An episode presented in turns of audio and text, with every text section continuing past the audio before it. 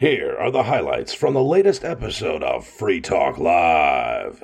Visit freetalklive.com for the full episode. Matt, you wanted to talk about cryptocurrency being targeted by the Biden administration. It was a couple of weeks ago that there were headlines saying in three weeks, the Biden administration will release an executive order regarding cryptocurrency. And it wasn't saying anything else about it. And apparently, they're still not saying anything else because we're still another week or so away from that. And happening. basically, what the article says, uh, quoting Yahoo here, uh, the article says next week he's expected to. So they're, at least they're keeping their timeline on track. Okay. If it was a couple of weeks ago, they started talking about doing it in three weeks, and two weeks have passed, and now we have one week that would, uh, you know, that would be a few. So, uh, yeah, they're uh, what the idea is that he's going to issue an executive order telling all of the various departments of government to do their own studies on cryptocurrency and then uh, work with the Treasury to uh, urgently study the possibility of a central bank digital currency. Well, they're already studying that. Oh yeah, there are. I- I have a feeling the studies are completely done. The plans are all in place, and this is just the uh, lead up. And that's why it seems weird that they want to study cryptocurrency and then make a not cryptocurrency digital currency. Well, I don't. I think they're banking on most people not understanding that there's a difference between digital currency, And which crypto. they would issue, and cryptocurrency, which is not controlled by anyone. They can't just track every wallet. They, they'll have a hard time tracking wallets they want to pinpoint. How are they going to track everybody's wallet? Well, they wouldn't be able to, especially on privacy coins like Yeah. Monero. Forget about Uh, yeah, There's also They're some wasting their others time. out there. And I think this may be the time when, you know, I'm not one to make predictions about what prices of cryptos are going to do, but if indeed the federal government gang is going to come down with a whole bunch of regulations and a whole bunch of controls on the cryptocurrency industry, because you're right, Matt, they can't control crypto per se. Like Bitcoin is bigger than the United States. Bitcoin, even if all the miners in the United States shut down tomorrow, if they were outlawed or something like that, and everybody was afraid and they closed down, you know, shut down their miners, it would still be being mined outside of the United mm-hmm. States in as many countries in the world as possible, and Bitcoin would be just fine without the. Now, the U.S. is the biggest mining country, I believe, right now. After China made it illegal to mine, a bunch of the miners left China and went elsewhere, and so the U.S. does have the bulk of the the hash rate, uh, as I understand it. But so that would be bad, right, for those businesses that had set up and spent money and invested into mining. It would destroy their business if they, you know, if if, if it were outlawed. But it will not destroy Bitcoin, and I think that was kind of what you were getting Yeah. at, right? Um, they can trace Bitcoin. They can do what they call chain analysis on the blockchain, which is, of course, the blockchain is the public ledger. It's distributed, it's decentralized. Apparently, I don't know if you saw the news just today, and it's mentioned here in this story from Cointelegraph. The so called Justice Department, the same people that raided our house 11 months ago uh, in the Crypto 6 case over cryptocurrency related false, you know, victimless crimes, they are now creating their own agency or interagency or whatever that is going to uh, track and seize digital assets connected to you know cryptocurrencies. So they are they're like a special division they're forming in the FBI or the Justice Department specifically to go after people's cryptocurrency. So Yeah, again, good luck to them. Not really, but that's going to be a pretty high hill to climb for them. well, I mean, if people aren't careful with their keys. Yeah, then sure. it's actually pretty easy for them to take their stuff. I mean, Yeah. they just they just did the biggest bust ever. Uh, what was it last week? There it was, a like four billion Yeah. dollars worth of crypto. four and a half billion dollars worth of cryptocurrency, the largest You're talking about that- financial seizure. that couple in New York Uh-huh. City. Yeah. yeah, yeah, yeah. I saw that. That was the that was the FBI or Yeah, whatever. and how did they get their keys? Uh, apparently, they put them allegedly. Right, We're, we can only go with what the FBI report said. Apparently, the ma- male of the couple had stored the keys in some sort of an encrypted file on a public, On the cloud. uh, yeah, on, on the cloud. Are you Yeah. kidding me? Have you guys talked much about the um, uh, the DEA and their fight with uh, the New Hampshire state government? Uh, no, what's going on? Uh, so this was uh, actually one of your people over at Free Keene reported this. Uh, is this great new writer on Free Keene that you guys have? I forget her name, but she's wonderful. Uh, Kate And- Parker, maybe. Yeah. Yes, she's been following, you know, just hard news and stuff like that, and you know, um, from a liberty perspective. And so the uh, the the state has been trying to stop the DEA from having access to the New Hampshire opioid database, and uh, the I guess an appeals court has just ruled against the state, and now they're saying the DEA can can look at the at, look at that database. And what is this database? I'm a little vague on that. It probably has to do with when you you know go to the pharmacy and get a prescription for an opioid or so what you know or, or whatnot. Um, mm. And uh, so that it's just it's just yet another you know case where the central government is running roughshod over the state, and yet another grievance uh, pointing towards New Hampshire independence. Definitely. I man, if it's not voluntary, I wish there wasn't a opioid database. So I have a question. I was thinking about this as far as this, the state being able to control crypto, but I don't know enough about crypto. But I have an idea where I think they can control it. And so, if you could let me know how this would work, if this idea would work or not work.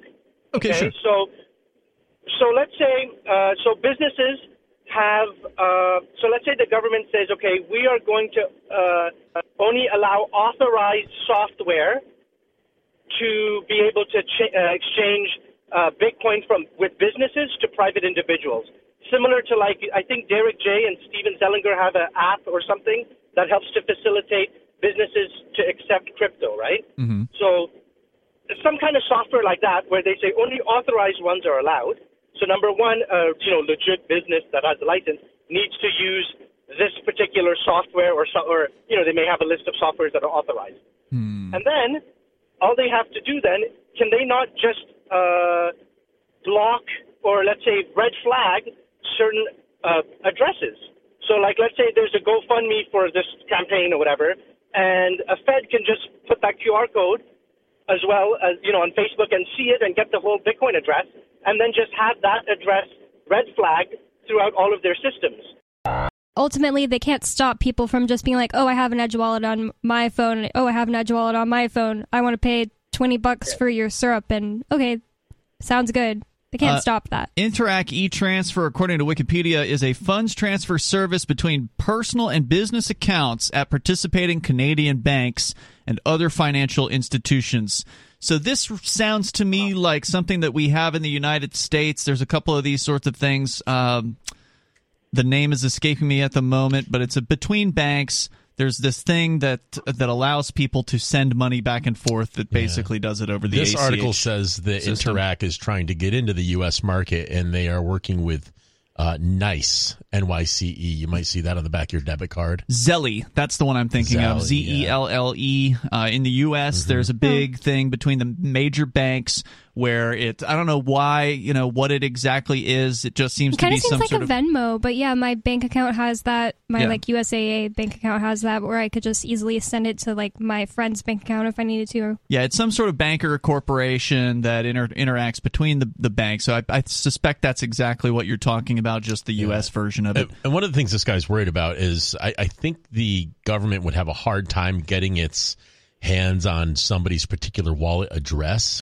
they started this or they used this thing for the first time called the Emergencies Act earlier this week. That was formerly uh, named the War Measures Act. Something like that, yeah. And so this apparently the first time that it has been invoked, at least under Justin Trudeau.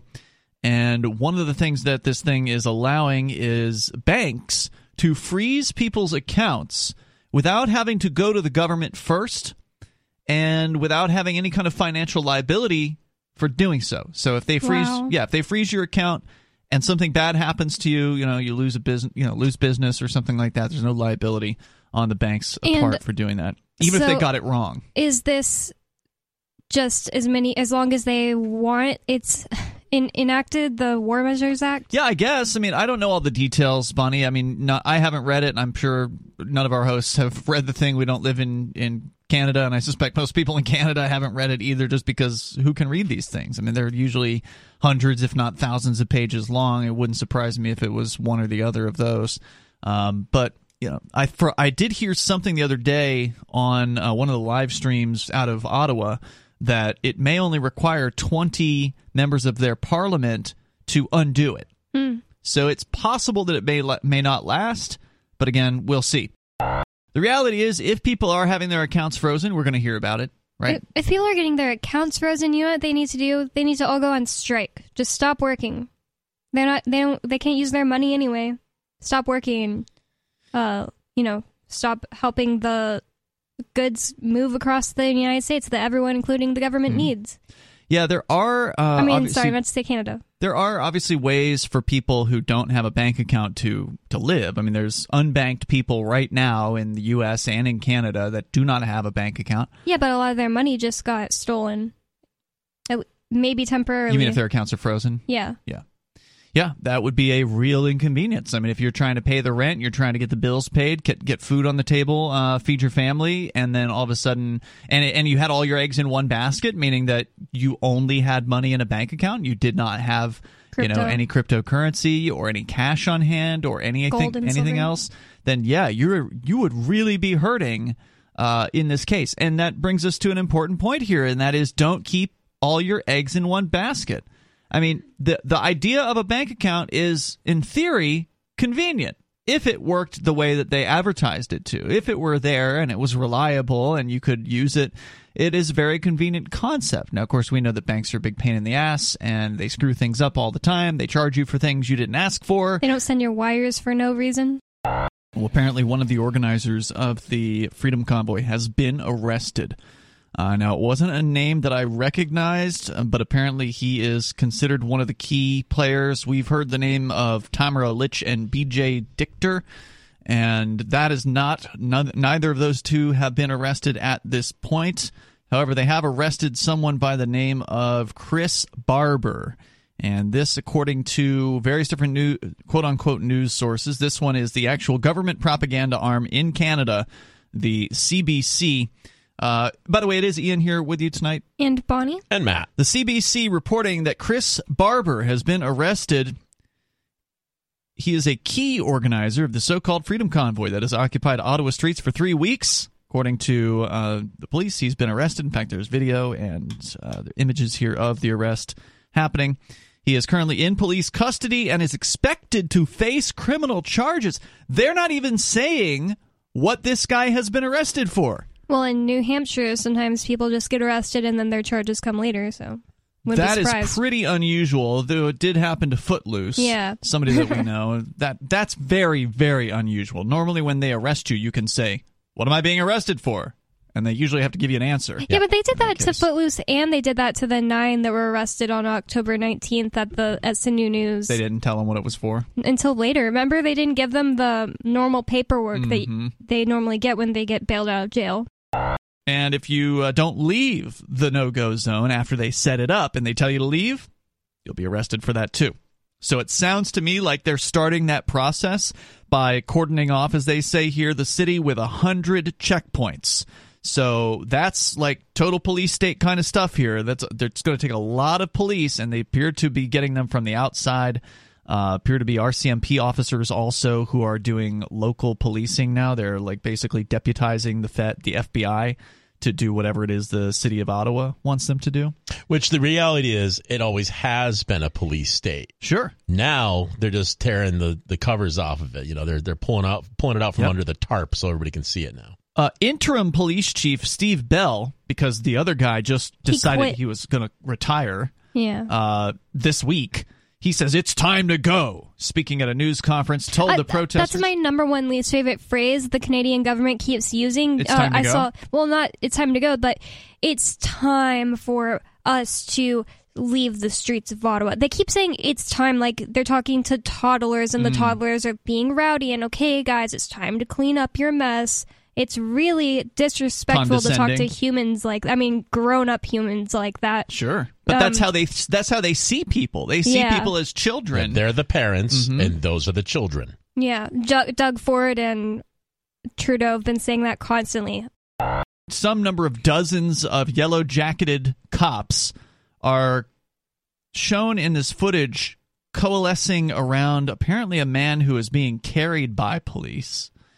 Uh, at least that's the way it was described. I couldn't see it in the video because the cops are so encasing of what's actually going on. Like they're surrounding the actual arrest. Yeah, they don't want you to see what they're doing. Correct. Uh, and there's a bunch of people around to witness it in theory, but they are doing the cops are doing everything they can to keep people away, to stop the cameramen from being able to record what's uh, what's happening, and they ultimately end up threatening some of the other camera uh, camera people, demanding that they move back. And people who are doing something good always threaten people filming them. Right. Uh, so they push successfully push the camera people back. There's like a huge throng of cops just in the way in general, just standing around the arrest that's that's uh, tr- that's going on, and the Canadian folks that are there, who still outnumber the police from from what I'm seeing, the people that are just on the ground uh, witnessing this are just quietly recording. You know, there's not anyone. I'm not hearing anyone shouting out like you know stop it stop hurting that man why are you doing this? Uh, like a lot of us would. Like if you know we're we're trained as cop blockers here in uh, in Keene New Hampshire. And if the police are doing something to violate somebody's rights we're going to say it. He's claiming he wants this to end peacefully however we know that they are threatening violence and they're using violence. For the second day the police are handing out warnings of potential criminal charges and the possible seizure of vehicles. But on Kent Street, amid the rows of humming trucks being refueled by volunteers with jerry cans, there sat a toilet with a sign directing police to put their tickets inside of it, That's great. Which is awesome. These guys have a good. Uh, the, the protesters got a good sense of humor there. The fencing, uh, new fencing, was erected on Parliament Hill's side of Wellington Street, next to the demonstrators' encampments, and police from Quebec had arrived to help. So they are definitely They're importing scut thugs yeah, and scumbags. increasing numbers, and that actually goes to uh, a point that somebody else made earlier this week on the air. I think it was nobody who said protesters should consider divvying this protest up and going to some of the other cities if they're going to bring Where the all cops their- left. Right. Yeah. If you're going to bring all these cops in from Toronto and from Quebec, and uh, you know they're they're out of their cities, so why not just go to where they're not? Take the tr- take the protest, split it into two. kind of a good idea Yeah. on nobody's part. So we'll see uh, how this develops. Trudeau this week became the first Canadian leader, so called, to invoke the Emergencies Act. Parliament Hill, surrounding the uh, the surrounding parliamentary precinct, and several government buildings have been declared off limits for public assemblies. they are starting to investigate the donors that have made donations to the the trucking thing. They said they and they're they're investigating Bitcoin and personal accounts, and then they're going to turn that over to information to somebody, but I can't remember who they said. Which to me sounds just like more threats. They're trying to defund it by getting people, uh, you know, scared, apprehensive of sending money. What's well, may have, but it was a woman that she's somebody from the government there. Uh, like I said, it just caught me off guard. and I was just on NPR radio, and you know, can you imagine how those people must feel? They thought they were free, and now it's coming to light how they're being treated. Yeah, I think you're referring to the clip that we played earlier to, uh, tonight on this program. It was a financial top bureaucrat in Chrystia Canada, Freeland. something like that. Yeah, certainly not a free. I bet uh, it would, but I was just shocked. I mean, I thought some of those things couldn't be traced. Well, uh, cryptocurrencies, some of them cannot be traced. I think that the fact that Americans have guns is the only reason that we're not like Australia right now. hmm Because I just don't think that it could happen like that. And in that sense, I think that people in the United States owning guns is somewhat of a, pr- a protest in its in itself. True. The I mean, government wouldn't try the same exact way that the Australian government tried it. It they certainly wouldn't. makes things trickier. Yep. And all those Democrats buying guns in 2020. Made it real hard. Yeah. yeah. I mean, I'm I'm against violence as a, a solution to things, but I do think that there is something to the fact that simply the ownership of guns, you don't have to threaten anybody. Yeah, it's just self-defense. Just having enough people with guns out there is a deterrent to the government. and I was It's not a big deterrent, but it's enough to make a difference between here and Australia. Right. I was kind of um, black pilled right after the raid, and I was saying things like on the show, I was saying, I think that having guns just ma- puts you in, in danger because like they will just raid your house and use the excuse of oh you had guns in your house. But the thing is, if everybody had guns, they wouldn't be pulling stuff like that. Well, I don't know. I think you're kind of right on that because the ATF came to that raid Yeah. and guns had nothing to do with the raid. Yeah. However, and guns weren't mentioned in the warrant. Hmm. But for some reason, the ATF guy was here. I don't think he was supposed to be here. Oh, he but was supposed to showed be up here. Oh, why- Why? Because they knew you were here. There is no such thing as a good cop. Hmm. How can hmm. these these guys cops are people who will do anything they're told, and Yep. you can tell the good ones because they, They quit. quit. Hmm. Yeah, because this the good cops aren't around arresting these other cops. Nope. Right? Because they will be turned against. They will be considered going against the thin blue line. Absolutely. And the thin blue line will then turn against them and their family members, and they know it. So, And that's a gang. That's a real gang. You do not turn against that gang, or right. you are in trouble. I'm pretty sure that they're all. Comp- uh, it's almost like they've been through the fire now, and only the worst of the worst exist on the police force. I'm pretty sure it's the same way in Canada because they Sure. have Black Lives Matter um, protests and stuff like that going on in Canada too in 2020, and people talking bad about cops and realizing stuff about cops Mm-hmm. finally publicly. And a lot of people or cops in the United States quit, and then on top of that, and it's hard to find new ones, by the way. on top of that, um, all the mandates, a lot of co- cops quit over the mandates. So all the ones That's that are true. left are the dyed in the wool, The most horrible bad obedient. people. Awful human Yeah. beings. Yep. Yeah, that's true. Uh, you're referring to like the cities where, in some cities in the U.S., uh, New York City and Chicago, for instance, come to mind. The police unions are actually against the mandates. Yeah, Chicago. And New York City said, well, look, you know, you either get the vaccine or you're going to be out of a job. And we actually never ended up seeing what happened. Yeah, they would not talk about it on any mass media. Trudeau says he did not invoke the act to deploy the military to suspend fundamental rights or Probably limit. because the military said they won't do it. Well, that's what the rumor is. But did anyone that actually wasn't a rumor. see? We read it on the air where there there was a guy from the military saying we will we are not doing the co- uh, the cop's job. Right, but that's going to be different than if the the the whole country, you know, the federal government calls them in. Right? So that that was back when the Ottawa police or the Ottawa mayor was reaching out and saying, "Can you send troops in?" And they said no. But if it comes from Justin Trudeau's office, what maybe are they going to some say? of them, maybe a lot of them don't want to do it, so I sure hope so. maybe it'd be hard. And I hope that we don't get to find out. But at this time, they're you know they're acting as though they're not going to use the military. And he claims Trudeau claims he did not invoke the act to suspend fundamental rights or limit freedom of expression. But that's Sure. exactly what the, that's exactly what That's they're doing. exactly doing. what he did it for. So talk is cheap. Actions speak louder than words.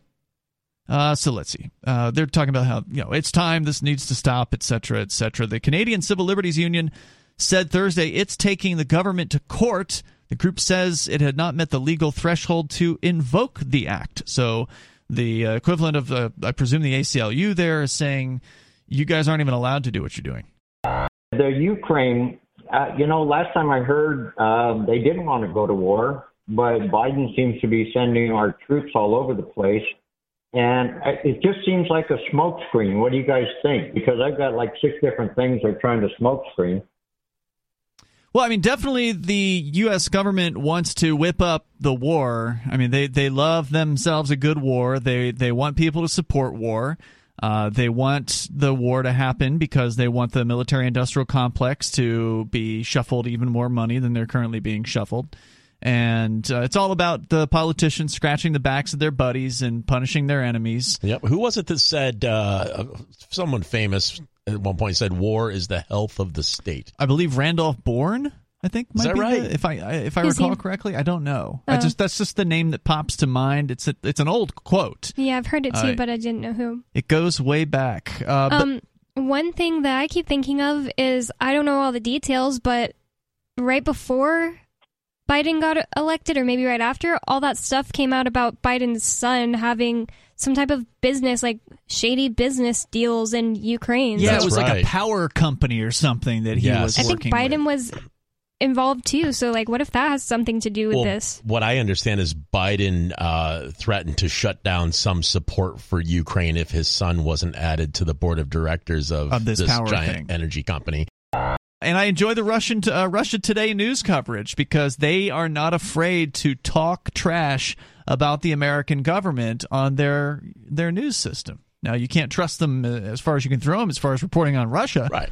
But they did report about how um, the United States came out with a faked report that the Syrian government was using chemical weapons on their own people, and the the media here was using that to push war with or going and invading Syria. Mhm. So is and you're saying RT told the truth about it? yeah. So I mean, they could be doing the same thing here with Ukraine, just faking stuff. Oh, that uh, Russia's going to invade, and we, that's why we need to get behind this. And you know, you Americans should be backing us going to war. Little They're has just doing it changed again. on the ground near Ukraine's borders, however, after the announcement of a partial withdrawal, quote unquote, of Russian forces by Putin. Tuesday, only two units have officially departed from Crimea for their home bases. Meanwhile, analysts from the conflict intelligence team told The Guardian they had identified a new shipment of rocket ar- artillery being unloaded at Kursk in southern Russia. U.S. reports have mostly said this week marks the beginning of a window when Russia could launch an operation, rather than predicting the day it would take place. In Russia, coverage of the buildup is less focused on the movement of tanks and missiles than on the information battle, where the main aggressors are seen as Western officials and media reporting breathless predictions of all out war or false flag attacks. You just heard highlights from the latest episode of Free Talk Live. You can download full episodes, subscribe to our podcast, listen live, and more, all for free at freetalklive.com.